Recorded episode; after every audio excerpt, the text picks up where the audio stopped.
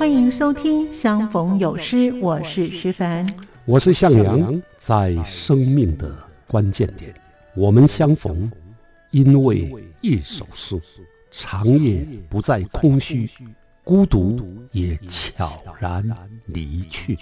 在生活的缝隙间，我们相逢，因为一首诗。宰相不再狭窄，暗室也点亮灯火。欢迎收听由向阳和徐凡主持的《相逢有诗》，与您共享好诗。欢迎收听《相逢有诗》，我是徐凡。在今天节目当中，作家向阳老师依然要带领我们去认识来去东海岸相关的诗。我们上次呢听到了一部分，其实并不过瘾。今天呢，向老师要继续让我们认识还有哪些的诗人写出不同的东海岸的诗作，以及一些特别的想象空间。我们待会一起跟着向阳老师的脚步去认识喽。欢迎收听。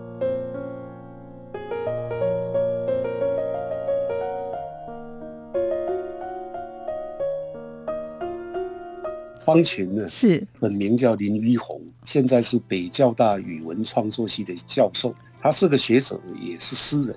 那我们刚刚念的这首诗呢，他写东海岸的山水相当独特。陈逸之写的是海，他写台东的海，他用声音来模拟海浪不断袭来的感觉。欢迎朋友们收听《相逢有诗》，我是徐凡，我是向阳。今天呢，向老师，我们要讲前两个礼拜的曾经介绍的诗人写东海岸的诗哦，分别是女诗人秀红，就是东部哦，用女性的视角呢，以东部的洪荒之景呢，对照个人的情爱的短暂呢，那以及呢杨牧的带你回花莲，将新嫁娘的美和花莲的美呢相互叠合，还有民歌手呢胡德夫写的。太平洋的风表现非常的宽阔，还有和平的南岛的民族的胸襟，听众有有反应呢，说呢不过瘾。那我们这一集呢，是不是有可能再多介绍一些有关于东海岸的诗作呢？老师，好啊，嗯，诗人啊，他们写跟东海岸有关的诗还真不少。是，那从花莲到台东啊，东海岸的左侧啊是太平洋，那右侧呢是高耸的中央山脉，所以。左边可以看海，右边可以看山，那要同时看海看山啊，只要转个头就是了。是，那这样的情况呢？我记得诗人呢，方群，四四方方的方，嗯啊，群体的群，他曾经用这个左手是海，右手是山，写东海岸的美。嗯，那这首诗呢，形式很特别，它是分成左右两个部，左半部呢就写海。右半部是写山，嗯，那过去呀都是请你单独来朗诵书，对。那我想我们今天呢，是不是要改变个方式？哇，啊，请你根据这首诗，嗯，朗读它的左半方，哦，那我朗读后半部，耶，好哦。所以，呃，如果可能的话，嗯，我们也不妨试试看，用男女合声的方式来朗读。哎，这个好，这个好。也就是说，你先读左半的第一句，是我接着读右半的第一句，好，然后第二句、第二句这样，以此类推。好的，好的。OK，好，那就麻烦你先念题目吧。好啊，我来念题目。左手是海，右手是山，这是方群的作品。左手是海，右手是山。海是习惯流浪的名字，山是值得期待的朋友。名字别在不会伤心的胸口，朋友直伏在想象加密的频率，胸口总是垫着脚的瞭望远方，频率共振彼此粘连的心悸，远方定存了瑰丽的想象记忆，心悸是因为即将到来的相遇，记忆通常会留下波浪似的疤痕，相遇之后该有些什么？应该发生，疤痕的踪迹无法轻易掩饰。发生的事有些记得，有些忘记。掩饰的童年搁浅成回忆海岸，忘记之后的痕迹，封藏在不透光的隐秘。海岸堆积你我稳定的洋流情感，隐匿是不正常的低调呼吸。情感任性地穿越纵谷，穿越溪流，呼吸率性的穿越溪流，穿越纵谷。溪流离开的时候，习惯摊开右手；纵谷回家的时候，总是握紧左手。右手是海，左手是山。有趣吧？啊，真的太有趣了！哎，我觉得这样子好好哦，而且呢，顺便也可以偷学老师的念法。我的念法不会写，我是随便念的。哦，没有没有，其实那老师那个段落啊，那个抑扬顿挫啊，跟我念的还是不太一样。哎，也可以偷学起来。谢谢谢谢。方群呢？是他的本名叫林玉红，现在是北交大语文创作系的教授。他是个学者，也是诗人。那我们刚刚念的这首诗呢，他写东海岸的山水相当独特啊，就像我们刚刚两个人和声朗读，对，左半部呢写的是浩瀚的太平洋，是，右半部呢写台湾山脉，嗯，所以它就有山跟海、阳跟阴、壮跟柔的对照。是我们如果先从形式上来看，左半部的海跟右半部的山，可以说是各自独立的诗，也可以是。互相互文啊的诗，嗯啊，就是像我们这样来一句一句的对唱，嗯，所以呢，各自独立呢是又相互的互文，是吗，老师？是的，各自独立呢，指的呢是你可以先读左半部，把左半部都读完了，再读右半部。是你先读海，然后再读山，那两相互文呢，就像我们刚刚朗读，一个海，一个山，互相有回应。形成山的雄伟跟海的柔媚互相唱和的美感，是。所以这首诗呢，因此就拥有了在阅读方式，假使你改变一下，就会出现。相当奇妙的变化，的确是哎，我刚才在念的时候啊，的确有这种感觉哦，真的很神奇哎哦。是啊，你念的时候也会发现它的上一句跟下一句的末尾是连在一块。对，没错，嗯啊，所以这个叫做在修辞学上叫做顶针法。哦，这叫顶针法，也就是左右两部的诗啊，嗯，前一行的结尾到了下一行变成开头，哦，所以他就使用相同的字或者词，让每一首诗的。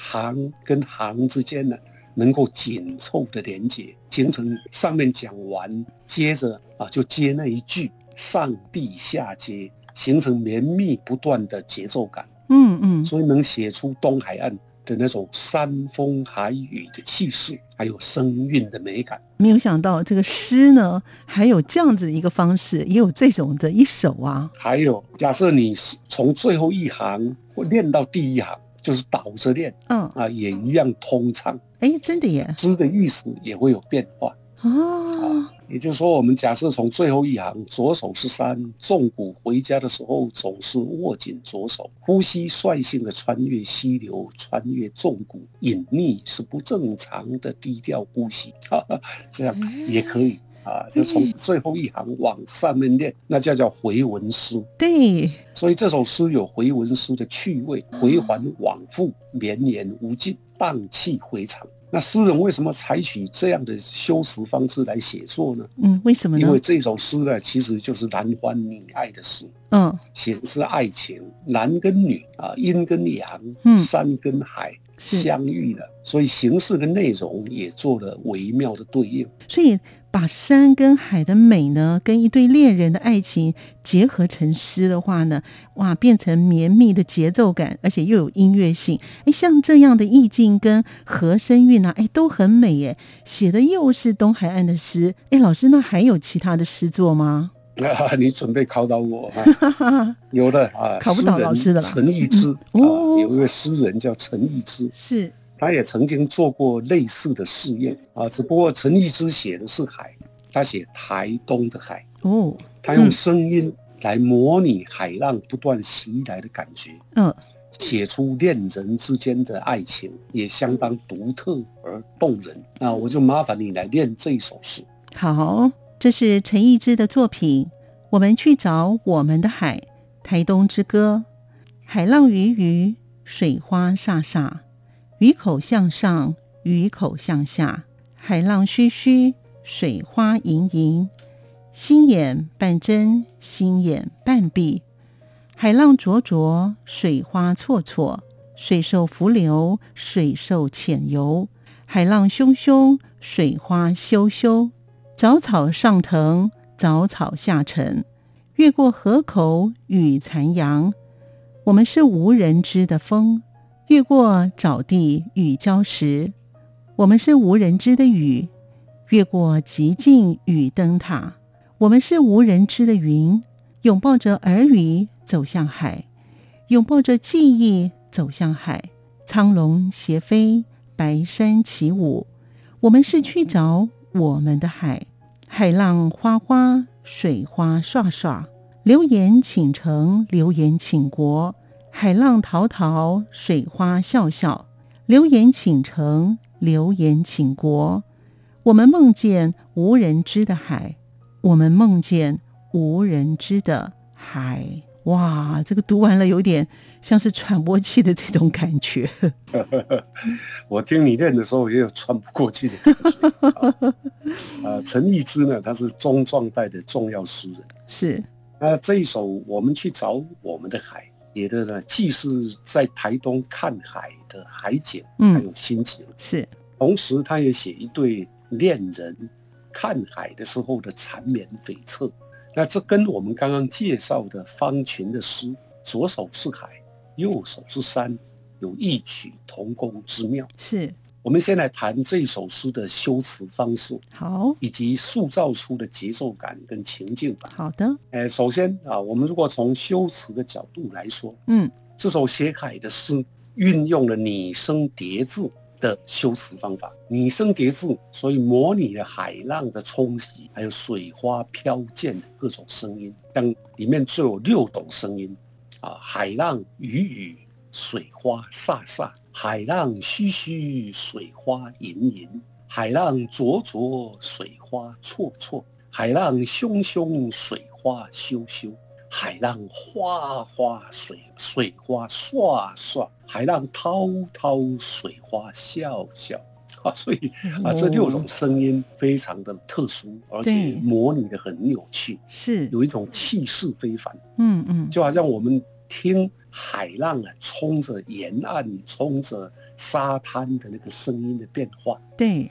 那水花也不断的飘溅的各种程度，那这些声音呢，还是由微弱到最后的强大来表现。所以它前面是雨雨，雨雨是声音比较小的，接着嘘嘘，再来灼灼啊，再来汹汹啊，再来哗哗，到最后滔滔不绝。哇，所以还有渐层式的。哎，是啊，所以不仅看出诗人呢。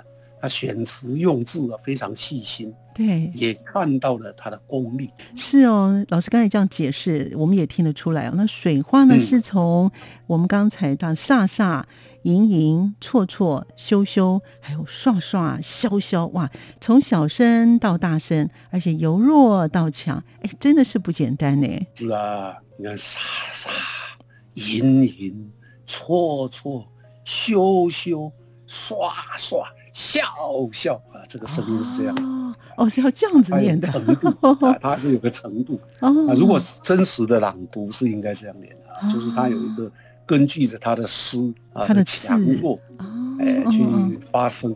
哇，除了这个之外，这首诗呢，其实还有叠字、叠句、叠词的类叠法。嗯，在修辞学上叫类叠。它除了海浪跟水花有叠字，是啊，刚刚那个沙沙、盈盈、绰绰、羞羞、刷刷。哎，是有叠字。嗯，之外呢，你看像鱼口向上，鱼口向下，星眼半睁，星眼半闭，水兽浮流，水兽潜游，早草上腾，早草下沉。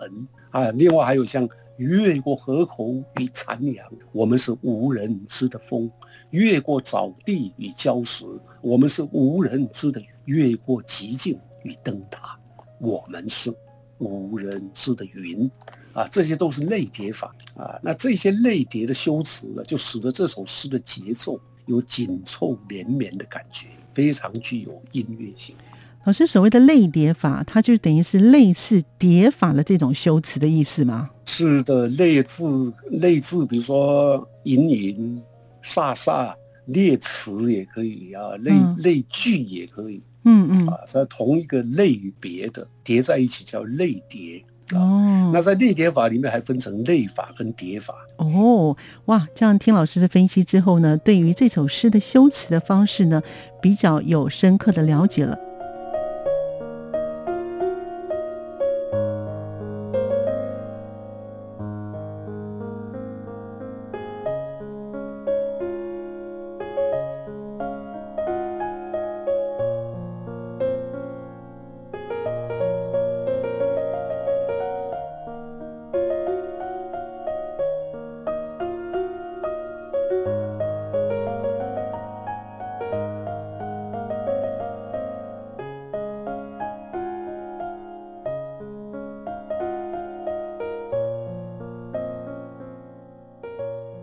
欢迎朋友们继续回到《相逢有诗》的节目。我们在一开始呢，向阳老师让我们认识了方群的作品。左手是海，右手是山，它可以分成呢，从上到下念，也可以左右分别来念，甚至于呢，从下往上念，哎，都是一些不同的念诗的方法。原来呀，诗会有这么多的一些的美美嘎嘎，像老师刚才告诉我们在修辞学上面不同的写诗的方式。上一段还没有讲完的陈一之作品，我们去找我们的海，台东之歌。听完老师的分析之后呢，修辞是有了一些了解。不过，为什么台东的海景还有一些恋人的情节呢？到底怎么回事？在诗句当中哪个地方可以看得出来呢？我们待会再听听看，向老师跟我们听众朋友一起分享。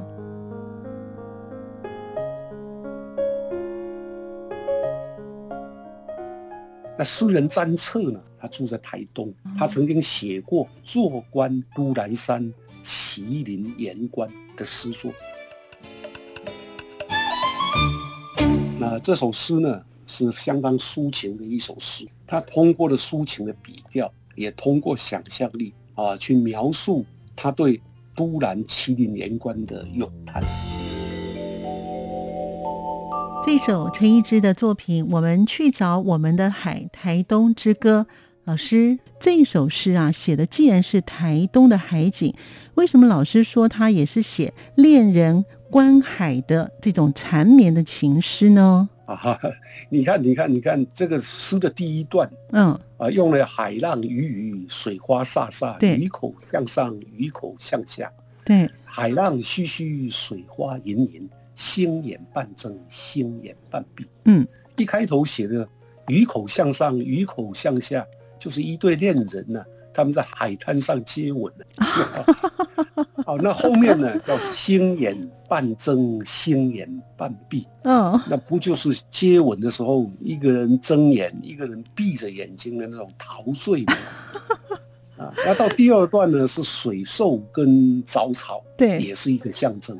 嗯，水兽啊往上，那藻草往下，水兽在伏流啊，水兽在前游，藻草哦有时候上，有时候下啊，这也是一种爱情陶醉的一个状态，亲密的一个写法。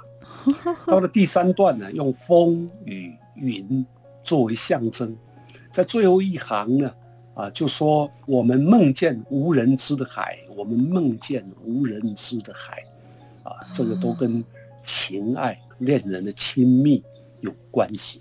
哦，巫山云雨呀、所以这也是一首叫人脸红的情色诗吧。老师说这个台东啊，台东呢有一座原住民的圣山，叫做都兰山。哦，这前几年呢，他的这个书包还蛮有名的哈。不知道有没有诗人呢为这一座的山写诗呢？老师有的啊，哦都兰山呢是位在台东县的东河乡，是它是阿美族人还有卑兰族人心目当中的圣山。嗯那另外它有另外一个称呼叫美人山，哦，美人又因为它的形状，山的形状很像富士山，所以日本年代呢也被称为台东的富士山。这个都兰山呢是碑石跟文化的遗址啊，叫做都兰遗址。嗯它是东海岸巨石文化的代表性遗址啊，大概距今三千五百年前发现的特殊文化。那人类学家称它是麒麟文化，或者叫做巨石文化，就是很大的石块、石头的那个巨石。那其中包括巨大的单石、岩棺，用岩石做的棺材。那石壁、石轮等等，所以在遗址里面可以看到岩棺区，还有石壁区。那总共有岩棺一座，石壁三处。那诗人詹策呢？他住在台东，他曾经写过《坐观都兰山麒麟岩棺》的诗作啊，就描述这个地方。那先请你朗读吧。这首诗还蛮长的。詹策的作品《坐观都兰山麒麟岩棺》。那位阿美族酋长曾坐在这里，三千年前努力凿挖棺椁，拼散的火花被时间定格，凝结在岩壁，斑斓如麦饭石上的梅花斑，凿痕已爬满条条青苔。雨丝的连结，那时的雨滴还在下垂。那位阿美族酋长曾坐在这里。从树叶间看见山下海岸，阳光斜过他肩膀，时间和他擦肩而过。他坐在时间旁边，影子斜斜倚靠。死亡躺下又站起来的地方，月光刚从云层里复活，使岩石由云白而云母白，仿佛可以扶起那颗岩石的重量。使岩石变轻如沙，如树根含滴水，带着时间的影体穿过岩棺，穿过他的眼神。那位阿美族酋长曾坐在这里，看着不是受伤的伤口，岩棺裂缝，时间的唇齿，泌出山泉，流经他的脚踝，流向山下。山下海是更大的圆种。以死亡深邃等着，那不是陷阱的陷阱。那位阿美族酋长曾坐在这里，听着水声从岩棺旁呢喃而去。岩棺里深埋着虫鸣依旧吱吱吱吱着视为的视为的母系文明，仿佛他和他还在对话，没有留下文字，仅以日月为证。伴着海潮与日夜一起乘坐方舟似的岩棺，带着族人的传说，在此停泊，在此沉默，在此那位阿美族酋长。是的呀，这首诗呢，相较于前面念的方群跟陈毅之的诗，是。啊，这首坐观都兰山祁连岩棺是比较使用文化意涵。啊，为主的作品。是的。啊，我介绍一下诗人詹策。好的，他本名詹朝律，一九五四年呢，出生于彰化西州，嗯，屏东农专毕业。他跟诗人吴胜呢有同乡之谊，也是同校的同学。啊，那在就读农专的时期，曾经主编过校刊。后来在草根发表作品，退伍以后回台东跟他父亲种西瓜。一九八零年代曾经参与党外杂志的编辑，后来呢长期参与农民运动，啊是很著名的农民诗人。那么老师曾策的这首诗作啊，那是不是呢也要请老师呢帮大家来赏析一下呢？好，那这首诗呢是相当抒情的一首诗，对，他通过了抒情的笔调，也通过想象力。啊，去描述他对都兰七零年关的咏叹。嗯，那整首诗我们读的时候呢，比较长一点。它总共分了五段。第一段呢，就先带出阿美族的酋长，他想象这位酋长生前呢，曾经坐在都兰山凿挖棺椁的情况。所以他写病散的火花被时间定格，凝结在岩壁。斑斓如麦饭石上的梅花斑，凿痕已爬满条条青苔，雨丝连结。那时的雨滴还在下垂，相当动人，把诗人所看到的岩棺的场景还有想象连接在一块。嗯，哦，第二段跟第三段，他写阿美族酋长曾经坐在这里。那作者，他的描述是从树叶间看见山下的海岸，这是个假想啊，但是也十分动人。嗯，他写酋长坐在时间旁边，影子斜斜倚靠死亡躺下又站起来的地方，哦，这种感觉呀非常动人。是没错。还有写眼前所见的岩棺。还有三千年前酋长坐在这里的图像，嗯，就好像历史重新被表现出来。那到最后两段呢，是因为岩棺呢总是会有裂缝，他把这个裂缝形容为时间的唇齿的嘴唇跟牙齿，意象非常鲜明。是的。另外，从岩棺旁边流过的水声，还有岩棺里头深埋的虫鸣，其实已经没有虫鸣。可是他用深埋的意思，就是说历史在过去应该有虫在叫，呃，所以是在比喻今天的阿美族。阿美族是母系的文明，嗯，阿美族的文化啊，或者它的族群是以母系为主。是的，啊，那他比喻阿美族这个文明慢慢的式微，也感慨啊，所有原住民族文化啊，因为没有留下文字，是一种缺憾。嗯，所以就只能用白天的太阳、晚上的月亮来做见证啊。另外，只能靠海潮的声音啊来做见证。嗯，啊，那留下的这个传说，还有工人凭吊的眼前的时光。这首诗整体上来说，读起来充满莫可奈何的微微的感伤。是的，同时也写出了诗人对阿美族文化流失的痛惜。哇，金老师讲着讲着呢，时间都过得真的快耶！我们的节目呢又要进入尾声了，谢谢老师呢。我们下一集要谈新的主题喽，是吗，老师？好吧，我们下一集呢继续，我们从花莲北上，移师到宜兰，来听听诗人笔下的宜兰、龟山岛，还有东北角海岸，相逢有诗啊，有事相逢，欢迎大家继续收听。我们下一集空中再会。是的，非常谢谢向老师，也谢谢听众朋友的收听，我们下次见了，拜拜，拜拜。是阳光，翅膀打开了世界之窗；是阳光，翅膀环绕着地球飞翔。在今天节目当中呢，作家向阳老师依然让我们认识了来去东海岸相关的诗，像是方群的“左手是海，右手是山”，陈一之老师的作品《我们去找我们的海》，台东之歌，以及詹彻的作品《坐观都兰山，麒麟岩观》。其实诗呢，并不是我们想象中这么容易哦。其实，在写诗的过程，或是写下诗，在朗诵诗呢。我个人认为呢，要把诗给念好，真是一门功夫啊！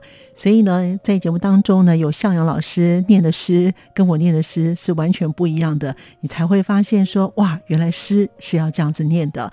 谢谢听众朋友的收听，也谢谢向老师每一集这么用心的写作，让我们更接近诗，更了解诗了。感谢您的收听，我们下次见。